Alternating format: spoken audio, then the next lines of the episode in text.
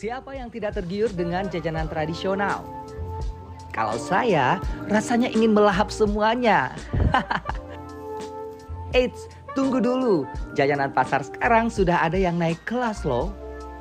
Hmm, kayak anak sekolah ya. Tara, Dikatakan naik kelas karena penataan dan kemasan dipoles sedemikian rupa hingga menjadi semakin enak dipandang. Dengan kreasi pembuatnya, jajanan pasar yang tadinya terlihat biasa menambah nilai estetika dan memberi kesan lebih higienis.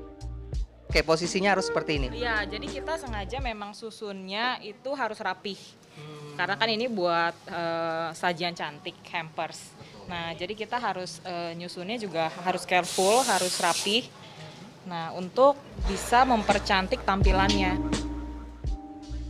Tak hanya modal tampang, soal rasa tetap menjadi andalan.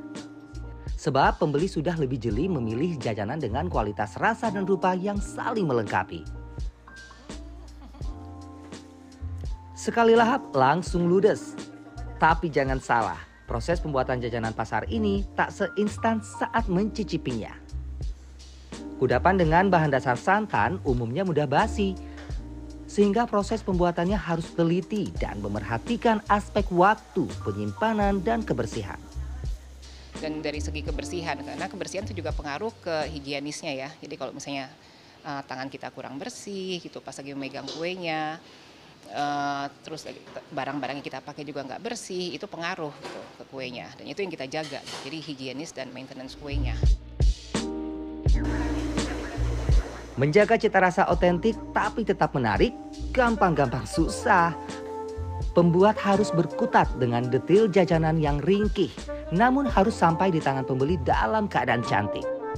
Jadi nggak sembarang naik kelas atau sekadar gengsi. Ada sejumlah aspek yang dipenuhi pembuat sehingga memberi nilai tambah pada jajanan tradisional.